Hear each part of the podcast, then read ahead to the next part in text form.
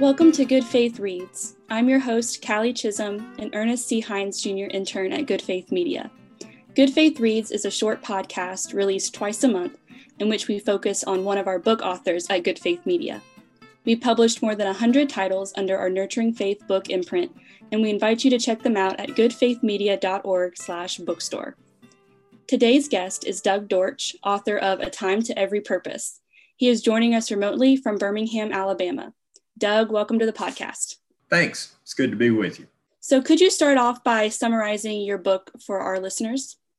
Yeah, I'd be happy to. I uh, I call the book a combination devotional guide, homiletical commentary, and the reason I gave it the title, A Time to Every Purpose, of course, the passage from Ecclesiastes, is because I deal with the various texts that coincide with uh, each of the Sundays during the Christian year. I begin with Advent in late November and December and go through the rest of the seasons Christmas, Epiphany, Lent, Easter, Pentecost, and um, in total, there are 54 lessons. I know there are 52 weeks in the year, but because of how the liturgical calendar works, um, Epiphany, for example, uh, has more Sundays than you actually may observe in a particular year. And, and so I decided that I would deal with all of those texts,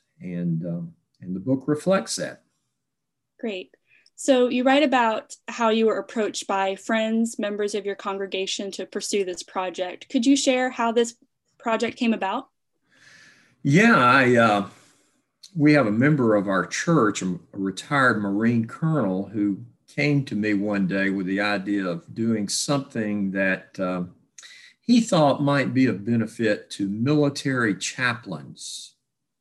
They are like like all preachers, always on the lookout for sermon ideas. And, and this particular member had uh, led a previous effort in our church to publish a series of works by our theologian in residence at the time, Bill Hull, whose name is, of course, very familiar to uh, people in moderate Baptist life. Dr. Hull did a series of books that our church published and uh, this member then uh, sent books in that series to military chaplains. And uh, those books were so well received that he thought, well, you know, maybe there's something else that we can do to support their efforts. And so he came to me. I had been doing a series of sermon previews prior to each Sunday's worship just a couple of paragraphs to prepare the congregation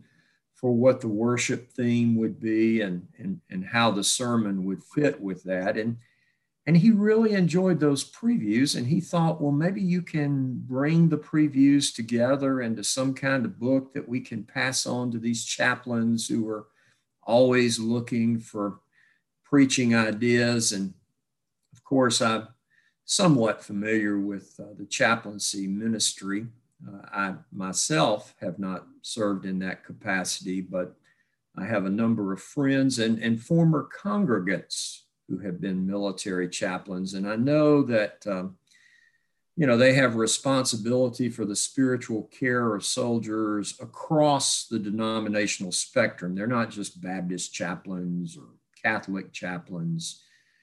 And so I thought, well, you know, they probably base their worship on the lectionary. It might be a good idea to expand the previews so that they include all of the readings, the lectionary readings for a given Sunday in the Christian year. And I'd already, over the course of my ministry, uh, preached from many of those texts. And so, you know, I had a, a reservoir of material that I could use in uh, in the project. Mm-hmm. So you mentioned this already, but I'd like to hear a little bit more about uh, your desired audience for this book. You talked about military chaplains, but is there are there any other groups that you'd like to reach with this book? Yeah, yeah. Um, I mean, the book began as an effort to support uh, the work of military chaplains, but uh, you know, I I knew that in order for it to have a wider reach and to appeal to more people, uh, it would be good if I could also uh, write it from the standpoint of a devotional guide. Um, I thought about members of our church uh, who would have interest in a book like this, and members of past church and churches that I'd served, and, and, and you know just others who are looking for some support in their faith journeys, and and who might have you know a liturgical bent or at least some inclination to follow the rhythms of the Christian calendar. And so, yeah, it started out as okay, let's see if I can help these chaplains come up with some preaching ideas. But while we're doing that, uh, for the rest of the Christian community, are, are there any ways in which we might offer some support to them? We'll be right back in 30 seconds with more of Good Faith Reads.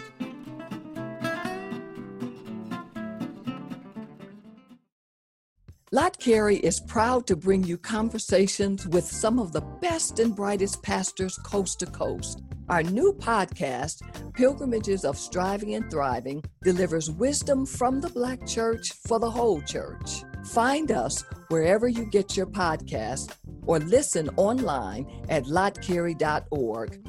That's L O T T C A R E Y dot org. We look forward to the pilgrimage with you. Welcome back to Good Faith Reads. Today we're joined remotely by Doug Dortch, author of the Good Faith Media book, A Time to Every Purpose. I'm Callie Chisholm, Ernest C. Hines Jr. intern of Good Faith Media. Doug, I'd like to hear about how you organized all these devotionals and what the process was like of putting it together, and if you had any challenges that you had to work through. Uh, yeah, yeah, there there were some challenges. Uh, I, have been a lectionary preacher off and on for over 40 years. I don't I don't follow um, the lectionary slavishly or I'm not bound by it. Uh, but um, I have spent seasons where I have utilized the lectionary and appealed to those rhythms that I think uh, benefit the worship of the church. And so I had a lot of material. I had a lot of material, but again, the, the purpose of the book was to offer um, readers uh, some common theme that might be derived from all of the readings on a given Sunday. There, there are there are four options in um, the lectionary for each Sunday um, Old Testament reading, gospel reading, epistle or New Testament reading, and, and a selection from the Psalter, the Psalms. And um, even though I'd been preaching the lectionary, I had, I had never, never to my knowledge, have I ever preached a sermon where I've utilized all four of the text. I, said, okay, I'm going to preach from the Old Testament lesson or the epistle lesson or the gospel lesson or the psalm uh, for the Sunday. But, uh, but what I wanted to do here was to try to try to identify a thread, a spiritual thread that might hold these readings together. And, and so that, that, that took me a while. And then, of course, the, the lectionary follows a three year cycle.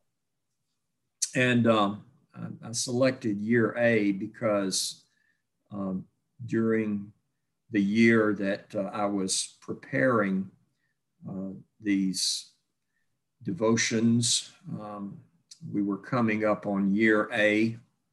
We were in year C, and I thought, well, that might be good for me to uh, go ahead and kind of uh, get ahead in that respect so that it might have uh, more utility for readers as we were moving into that year. And um, so all of that together um, consumed a lot of my time. You know, when you think yeah. about everything else I I do as a pastor. That that was one more thing, but I found it to to be a life giving thing for me, and um, I, I pray it has been that for for the readers. Hmm. This is more of a follow up question, but I'm curious to know how you juggle everything that all of your responsibilities and how you found time to write. How did you organize your time? Well, um, I'm I'm I try to be a pretty organized person. Um, when I first began as a pastor, I will confess that I at times felt like I was flying by the seat of my pants, but it mm-hmm. became apparent to me pretty quickly that uh, I couldn't sustain that approach to ministry because of the demands mm-hmm. uh, the preaching, teaching demand, the administrative demand, and of course the pastoral care demand, all of which are important to ministerial effectiveness. And so, uh, you know, I would I would carve time out uh, in the evenings or early in the morning. I'm an early morning person, and I found that uh, if I could uh, dedicate uh, time uh, early in the day, I could I could get this work done without sacrificing other work that I needed to do. That's great. And you've mentioned the lectionary a lot in our conversation so far. Um, for those that may not know, could you talk a little bit more about what the lectionary is and maybe share some of that history with us? Yeah, the Baptist among us may not be familiar with what I'm talking about when I use that phrase lectionary. I, I grew up in a rural uh, West Alabama Baptist church. I had no idea what the lectionary was until I went to seminary and and and learned that uh, from the church's inception, Christian worship uh, has been based on synagogue worship, Jewish synagogue worship, and um, and so in synagogue worship, um, think of Jesus reading the lesson at Nazareth, when eventually they ran him out of town, he used the Isaiah passage, Spirit of the Lord is upon me, and then and then offered an exposition. That, that was synagogue-based worship. And at that time, um, synagogue worship involved a reading from uh, the Torah or the law, um, and uh, also a, a, a, reading from uh, the prophets. And, um, and Christian worship followed that pattern in its early stages. New, the New Testament was being written. There, there, was, there, were, there were no gospels, uh, no letters from Paul that were considered scripture. That, that would come around later. And, and so, by about the fourth century in the Christian era, church leaders came together and uh, decided that um, it would be important for the worship life of the church to add gospel readings and New Testament readings as a way of commemorating the grand narrative of God's redemption story. And, um, and in the last century, in, in the 20th century, um, Protestant uh, denominational leaders came together to, um, to develop what's been called a revised common lectionary uh, that has become the standard in Protestant life. The, the, Roman Catholic Church and the Orthodox Church have their own lectionaries, which, which don't vary much from the Revised Common Lectionary. But, but um, uh, as, a, as a Baptist and and as one steeped in the Protestant tradition, I, I, have always followed the Revised Common Lectionary in my own devotion life. I had a dear colleague in a previous church, an Episcopal priest, who gave me a copy of the Book of Common Prayer. And so that, that has been a, a formative influence in my life. And so I was using the Revised Common Lectionary. And, um, and so it just it, it became a way for me to organize this material in a way that um, was kind of true to my own heart, but I also hope that um, the manner in which I've organized this devotional guide might awaken uh, other Christians, readers uh, who might not know about the lectionary, might enable them to consider the possibilities of some uh, rhythmic uh, flow to their own faith journeys. Hmm. One that one that's consistent with the larger Christian community, not just our sectarian impulses as Baptists, which I get. It's part of who I am, but uh, I also want to uh, be able to have a foot in the larger Christian world. Hmm. An important note to all of our listeners we at Good Faith Media are always accepting book proposals. Our authors engage with an experienced team of editors, designers, and marketers to produce and sell books on a variety of topics. If you have a book proposal you'd like to run by us, head on over to goodfaithmedia.org/bookstore for more information. That's goodfaithmedia.org slash bookstore. So, Doug, now I would wonder if you could read for us a passage from this book that you think is critical for listeners to hear, whether because you think it represents the whole book or whether because it's re- just relevant for the times that we're in now. Sure, I'd be happy to. I'm going to read a selection from uh, the 15th Sunday in Ordinary Time, which fell uh, this past Sunday. This represents um, my approach in these devotions, and uh, I hope some might find this uh, intriguing and uh, and edifying. This uh, this comes from a devotion titled "Giving Others What They Don't Deserve." Hmm. What's the best gift you've ever given someone? That's not a question we get asked very often. Most of the time, we're asked about the best gift anyone has ever given us. That's because for most of us, we're the center of the universe, or so we think.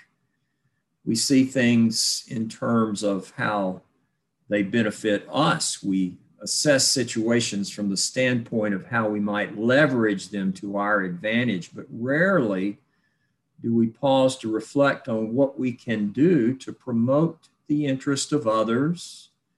And when we do stop to think about why we're so mired in self interest, we excuse our callousness and insensitivity by telling ourselves that we're only human as if our fallibility was something virtuous instead of sinful.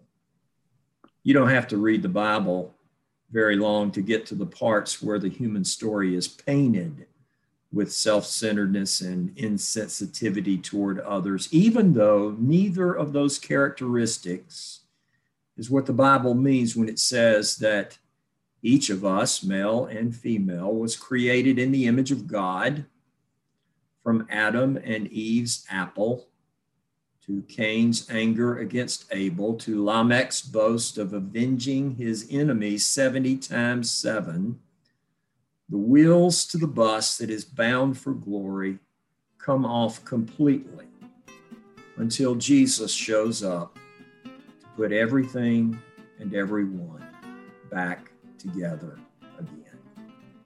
Our guest today on Good Faith Reads has been Doug Dortch, author of A Time to Every Purpose. The book, along with more than 100 other titles, is available at goodfaithmedia.org/bookstore. Doug, we appreciate you being our guest today. Thank you so very much, Kelly. It's been a pleasure.